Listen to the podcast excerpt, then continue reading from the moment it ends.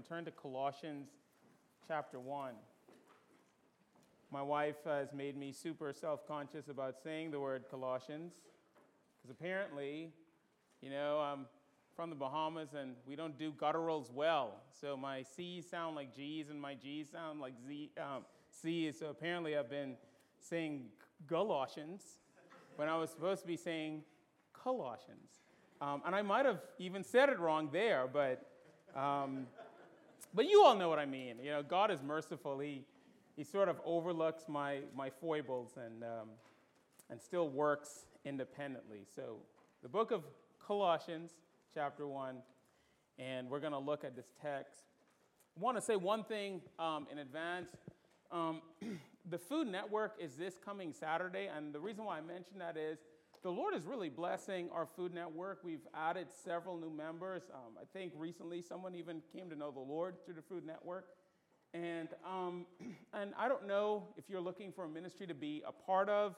I know we all have incredibly busy schedules, but I thought I would still put it out there that if you're interested and want to be a part of the Food Network, Food Network is going to be this coming Saturday. I think they meet at 9 or 10, um, and we could send out a blast and let you know exactly when. But um, the Lord is doing tremendous things there. And even if you can't make it, please do pray as we seek to minister to the people in our community by providing food to, the, to those that are in need. All right, Colossians chapter 1. And I'm actually going to read, I know in your bulletin it's printed 9 through 23, but I'm going to read uh, verse 13 um, down through 23 instead, because I think it captures um, the full scope of what we're going to be dealing with today. Hear now the word of the living God. He, and that is meaning the Father, has delivered us from the domain of darkness and transferred us to the kingdom of his beloved Son, in whom we have redemption and the forgiveness of sins. He is the image of the invisible God, the firstborn of all creation. For by him all things were created, in heaven and on earth, visible and invisible, whether thrones or dominions or rulers or authorities. All things were created through him and for him. And he is before all things, and in him all things hold together. And he is the head of the body, the church. He is the beginning, the firstborn from the dead, that in everything he might be preeminent. For in him all the fullness of God was pleased to dwell, and through him to reconcile to himself all things, whether on earth or in heaven, making peace by the blood of the cross. And you, who once were alienated and hostile in mind, doing evil deeds, he is now reconciled in his body of flesh by his death, in order to present you holy and blameless and above reproach before him if indeed you continue in the faith, stable and steadfast, not shifting from the hope of the gospel that you heard, which has been proclaimed in all creation under heaven, of which I, Paul, became a minister. Well, all flesh is as grass, and the glory of man as the flower of grass. The grass withers and the flower fades, but the word of the Lord shall endure forever. And this is the word that will be taught unto you. Amen and amen. Let's go to our Lord in prayer. Father, Son, and Holy Spirit, you are infinite, eternal, and unchangeable in your being, full of wisdom, power, holiness, justice, goodness, and truth. It is because you are who you are that we are able to stand before you today to worship, to proclaim your name. Lord, we thank you and we praise you for the glory of the cross, the glory of the resurrection, and the power that you have given your people to walk rightly before you.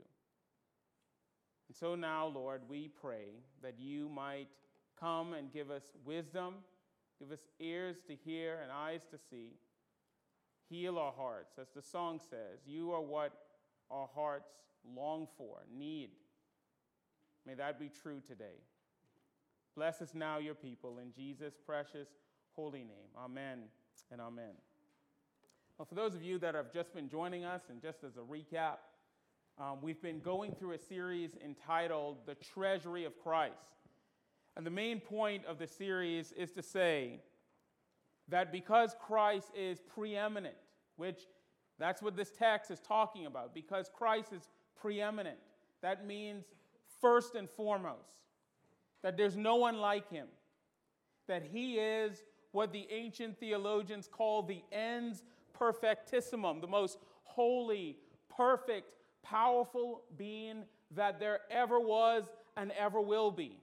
And in him we live and move and have our being. That's what this text is telling us. That he is absolutely 100% preeminent. Now, the reason why I bring that up, and again, we will go over that over and over again in this particular book, is because this is what Paul is most concerned about. In every generation, there is a danger to make Christianity something other than the person and work of Jesus Christ. Something always vies for the preeminence of Christ. Um, there was a, a reverend by the name of Richard Halverson. He was the chaplain to the U.S. Senate from between 1981 to 1994. And he is quoted as saying this, and this is so important because he warns us of the danger of making Christ uh, less or diminishing Christ in the gospel. He says this is what happens as Christianity began to spread. He said, first of all, Christianity began on Palestinian soil with a relationship with a person, and his name was Jesus Christ. Then he said it moved to Greek soil, where it became a philosophy. Then he said it went to Roman soil, and there it became an institution. And then he said it went to British soil, and there he be- it became a card carrying cultural movement. And then he said it went to American soil, and there it became an enterprise, something to be packaged and sold. Notice what Halverson is saying. He's saying that everywhere that Christianity goes, there is a temptation culturally to make Jesus Christ not as preeminent as he needed to be. When it went to Greek soil, what did they do? They turned Christ into a philosophy. Now, I'm not opposed to philosophy, philosophy is good, but it's not preeminent. Christ is. And when it went, of course, uh, to Roman soil, they turned it into a Christian institution. I'm not against Christian institutions, but Christian institutions cannot be preeminent.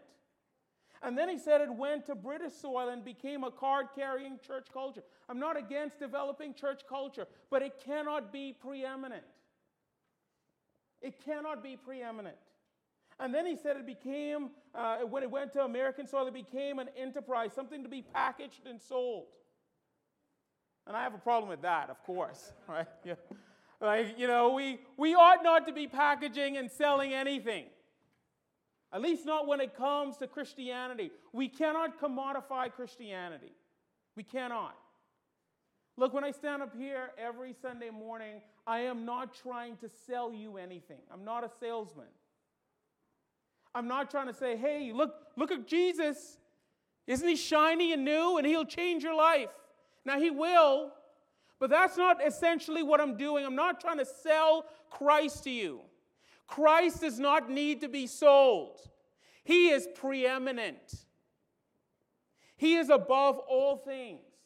And if that is so, then that person demands all of your devotion, time, and energy. You cannot add anything to him, and you cannot take away anything from him. He is preeminent, he's above all things. That's the point of the book of Colossians. That's what Paul says over and over again in this book. And Paul had to establish the preeminence of Christ because in the book of Colossians, at the church of Colossae, there were people that were trying to add to that message that you have to eat this, that you have to do this, that you have to go here, that you have to worship on this day. And Paul says over and over again, you do not have to do that because Christ is preeminent. He's above all things, and he ought not and we should not add to him. Now, what I want to do for the rest of our time together is I want to show you how Paul establishes Christ's preeminence in this text. First of all, through the person of Christ, and second of all, through the work of Christ. The person of Christ is seen from verse 15 down to verse 20, and then the work of Christ from 21 to 22. First of all, the person of Christ. Notice verse number 15. This is what he says about Jesus Christ. He says, He is the image of the invisible God, the firstborn of all creation. Now, there are many that take that verse and claim that Jesus is not God. I'll never forget, I was in my office, not here, but at my last, uh, the church that I pastored last. I was in my office, and the secretary came and she knocked on the door. And I said, Yes. And she said, Pastor Dennis, there are three men here to see you. I said, Great, let them in. And so they walked in, and it turns out that they were three Jehovah Witnesses. And they came to me and they said, Hey, um, we would like to have a Bible study with you. And I was like, Praise the Lord, from whom all blessings flow. You know, I don't have to go for this. They're coming to me. and so, sure enough, uh, we sat down and we opened our Bibles. And I said, Well, where would you like to start? You came to me. I, am on your dime. Just tell me where you'd like to start. And so they said, Well, um, I want to know what you know about the gospel about Jesus Christ? And I said, Yes, I believe that Jesus Christ is God, God in flesh, very God and very God. To which they said, Well, you know, that's where we differ. We believe that Jesus is a God, but we don't believe that Jesus is the God. And I said, That's interesting. And so I took my Bible and I said, You know, I could take you to text to text, but I just want to ask you a question. I want to take you to a text in the Bible, and I want to ask you a question. So I turned to John 8 and, and read them a passage, and I turned to John 10 and read them a passage. There are two passages that I read to them. The first one in John 8, where Jesus says that he uh, was God, that before Abraham was, I am. I said, Jesus said that he was I am, the pre or self incarnate God. And then I took them to John 10 and I said, Jesus says, Me and the Father are one. And I said, in both instances, the Jews took up stones and to try and stone him. And I said to them, Please tell me, why did the Jews pick up stones to stone him if Jesus wasn't claiming to be God of very God? Why did they pick up stones to stone him? You see, everybody claimed to be God. Caesar claimed to be God. Festus claimed to be God. Even their drunk uncle Malachi claimed to be God, right? Everybody claimed to be God. That wasn't the issue. At, at root was what Jesus was claiming. He was claiming to be God, very God. And so I asked them, please tell me, why did these Jews try to stone Jesus? Now, to their credit, to their credit, they said, You know, I don't know. And I said, That's fine. Take your time and come back, and we'll have a further conversation. Now, unfortunately, they never came back. I wish they did. Because when, if they had thought about it long enough and hard enough, they'll realize that the Jews recognized something that they didn't that the reason why they picked up stones to stone Jesus was they understood exactly what Jesus was saying and what Jesus was claiming. He was claiming to be God, very God. That's what this text is saying. He is the image of the visible God. He is not a copy of God. That's not what the text is saying. The text is not telling us that Jesus is a good person like God.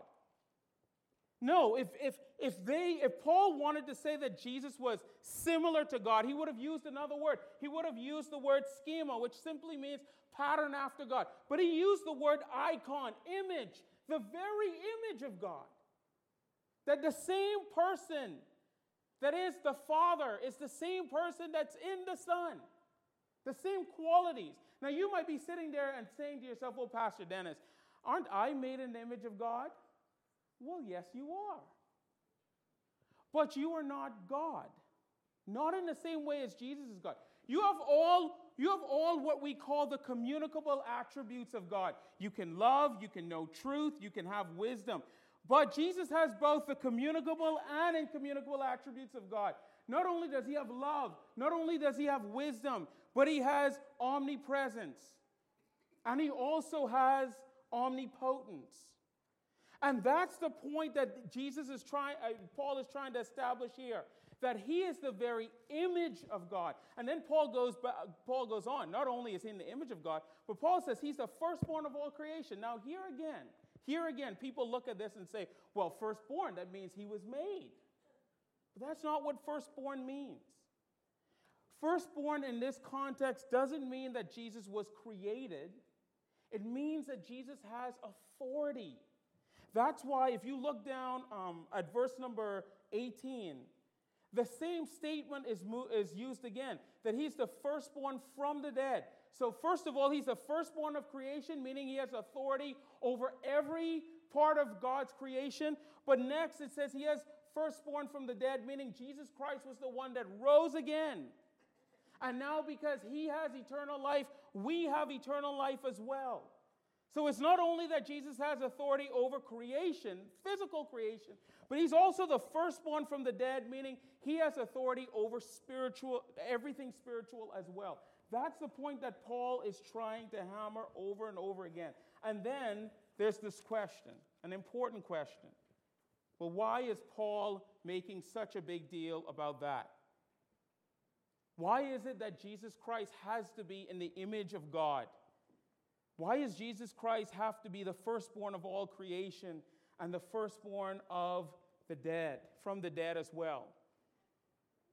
Well, it's because of what he says next in verse number 16.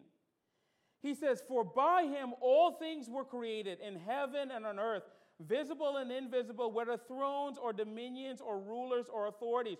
All things were created through him and for him, and he is before all things, and in him all things hold together. Here's the point that Paul is trying to make Paul establishes the deity of Christ to say that he is God of very God. He's in charge over all the physical creation that we see, and he's in charge of all the spiritual creation that, that we see. And to prove that point, Paul says that he created all things. Now, right here, Paul is anticipating objections, and here's the objection. Everyone that lived during that time, they would grant that someone had authority, right? They would grant that someone had authority, but they always wondered does that authority extend to everything? You know, there, if you had a ruler, their authority would extend to, pro, to a particular province.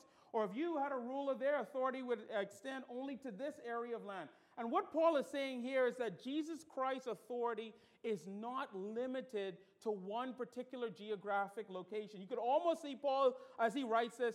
Well, they might think that Jesus Christ only has authority over earth. And so Paul writes, no, no, no, heaven and earth.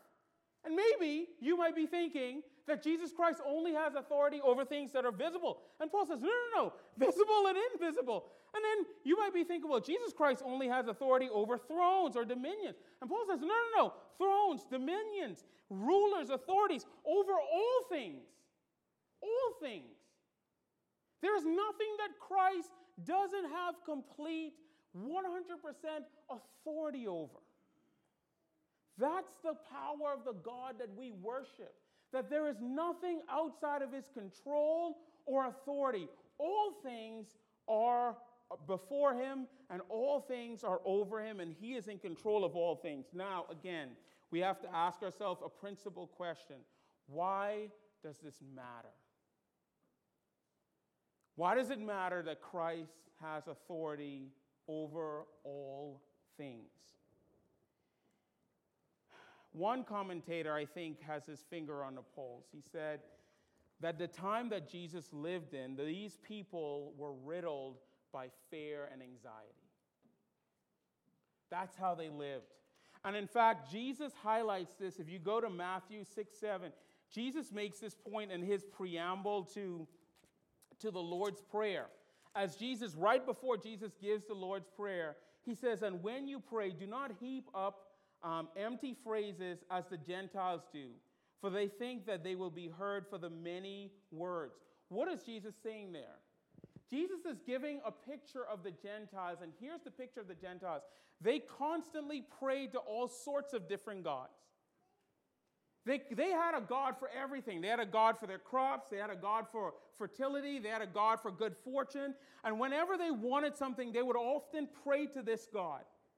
And Jesus is saying, don't be like them because they have no assurance. They're praying to all these different gods.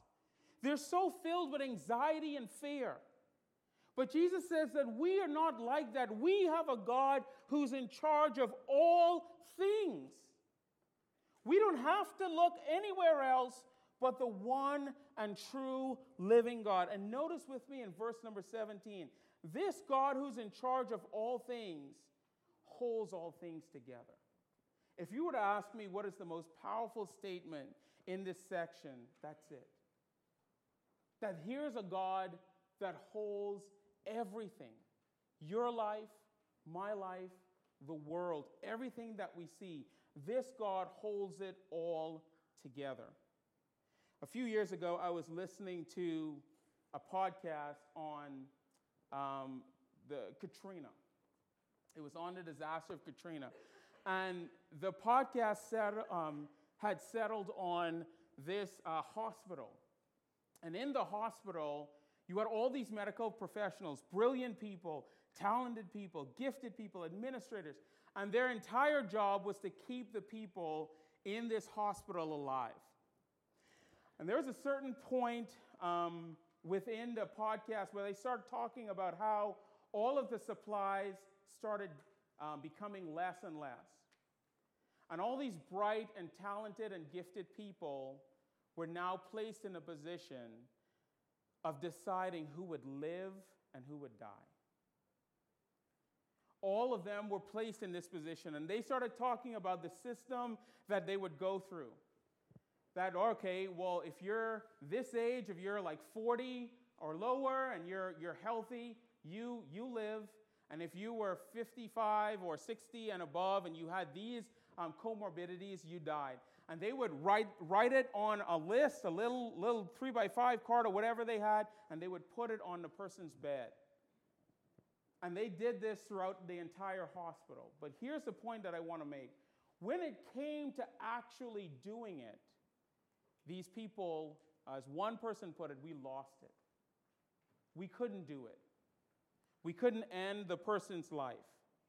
And there was one person in particular, she was uh, tasked to do it, and she ended up um, administering um, a particular medication that stopped the patient's heart, and the patient died. And here's what the lady said to me that was striking. She said, At that point, I fell apart and I couldn't keep it together.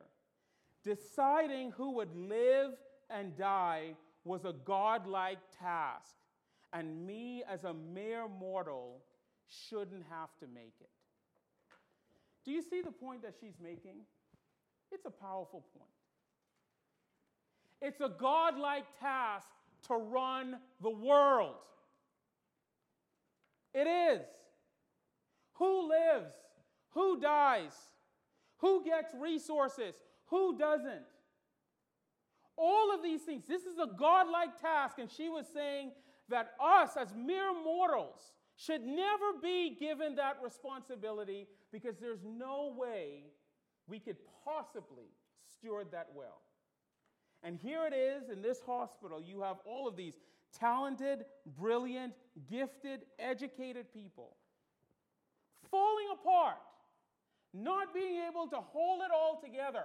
Why? Because they're not God. It required God to do it, not them. And the point that I want to put before you is this Doesn't matter how gifted you are, how talented you are, how educated you are, how resourceful you are. It's a God-like task to shepherd and run your life, and you are ill equipped to do it. And so Paul says that it's by him and him alone he holds all things together. All things together. Now, some of you that are sitting there can rightly object and say, Pastor Dennis, if Christ holds all things together like this text says, if he's over all creation like this text says, whether it's physical or spiritual, if he's over the church, verse 18, like this text says, if he is over my entire life, like this text says, if he is holding all things together for his perfect and holy will, like this text says, then why is our world falling apart? Why is the church falling apart? Why is my life falling apart? And that's an excellent question. Now, I will say this the question requires you to understand what the power of God is, is for and what the power of God is supposed to do. Because even Jesus' disciples misunderstood the power of God. I don't know if you remember when Jesus said, Hey, I have to die for the sins of man. Do you remember what Peter did? Peter got angry. Peter said, What are you doing? How do you mean you have to die for the sins of men? You don't have to die, you have to set up a kingdom here. You have to set up your rule and authority here. And Jesus looked at him and said, like, You don't understand why I came. You don't understand what the power of God is for. And whenever we look at God and say, God, if you're in charge, if you're holy, if you're supposed to have all things in the palm of your hand, holding all things together, yet everything's falling apart, we misunderstand what the power of God is meant for. And thankfully, this text actually tells us what the power of, of God's power uh, and God's work is. Notice with me in verse 21 and 22. Here's why God has power. Here's what the power of God is used for. You might be saying, hey, my life is falling apart. The church is falling apart. The world is falling apart. But this tells us what Jesus' power is supposed to be used for. It says in verse 21 And you who once were alienated, alienated and hostile in mind, doing evil deeds, he is now reconciled in his body of flesh by his death in order to present you holy and blameless and above reproach before him. What is the power of God used for? Is it to make sure that you never have tribulation? No. In fact, what did Jesus say? In this life you shall have what? Tribulation. So let's not be surprised when we do. Is the power of God to make sure that we never have divisions in the church? No, because he said divisions will come.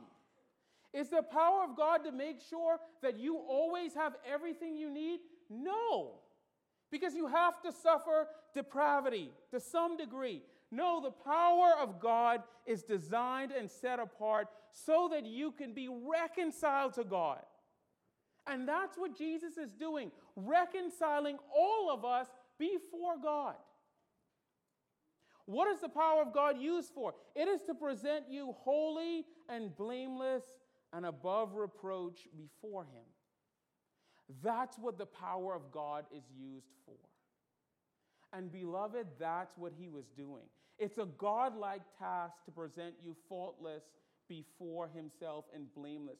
Another way of looking at this is it's a godlike task to present you clean and polished before God. You know, when my wife um, and I had very small children, uh, we had about like, we had like three and four, right? Which, for those of you that don't know what that means, we had three children in four years, which is a godlike task in and of itself. I tell you that, right? But but we made it happen, and and it was so funny that we would try to to get them ready Sunday morning to present them in church. And if you've never had to take three young people, four years and younger, and get them clean and put together and get them in church, you, you don't understand the power and grace of God, right? Because I promise you, it is a godlike task to get all three of them up and fed and ready and, and, and then send them to church so they look somewhat presentable. Now, sometimes they have two different shoes on, sometimes they're not matching. Those of you as parents know this. Sometimes their hair is not fixed, but at that point, you don't care. You just want to present them in church. But notice the high bar that the Bible sets on Jesus, that as broken and as flawed and as messed up as we are, the Bible says it's His role and responsibility to reconcile us to God. Not just that, but to present us holy and blameless and above reproach before Him.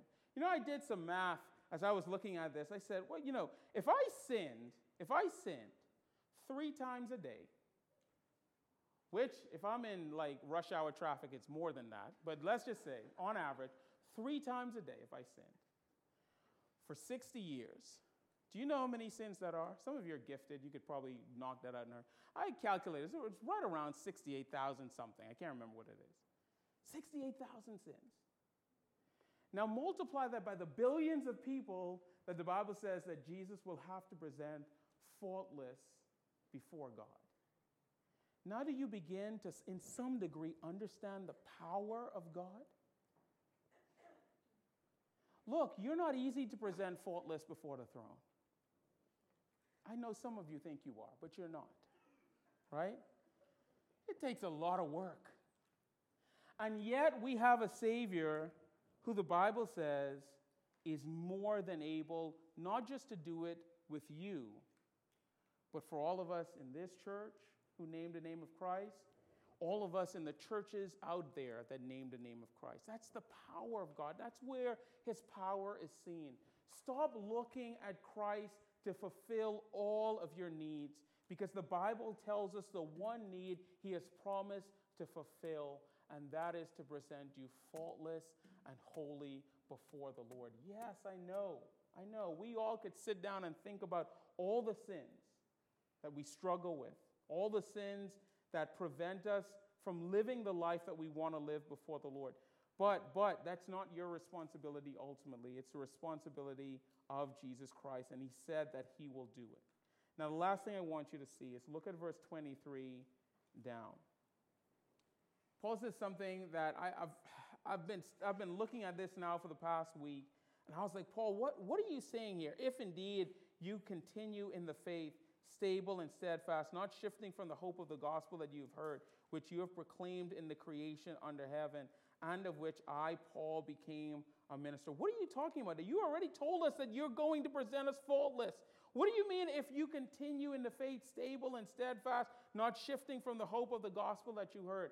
Okay, here's, here's how to understand this, and I'll close with this.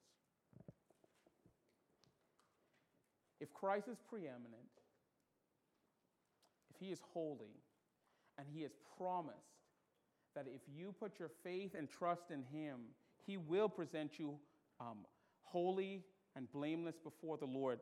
What Paul is saying here is that it is almost as if this reality is already true.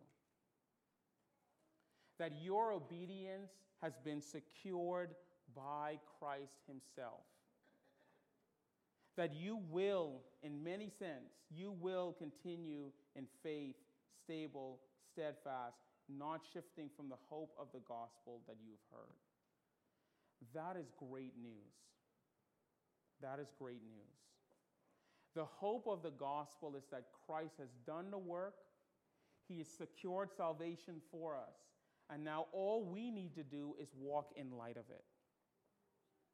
Beloved, that's the hope that Paul is, is putting out before us in our understanding of God. The big takeaway is simply this live in that hope. Live in that hope. Father, we thank you so much for the wonderful message of the gospel that we certainly have a Savior, Jesus Christ, who is God of very God, light of lights. who by his power has secured salvation for his people, and by his power, we as your people are made whole, that we are healed. Thank you that those of us that name the name of Christ have that hope, and I pray for the one that does not, that they might come to you as Lord and personal Savior, confess their sins, and receive the healing that can only come through the power of the gospel. We ask this in Jesus' name and for his sake. Amen and amen.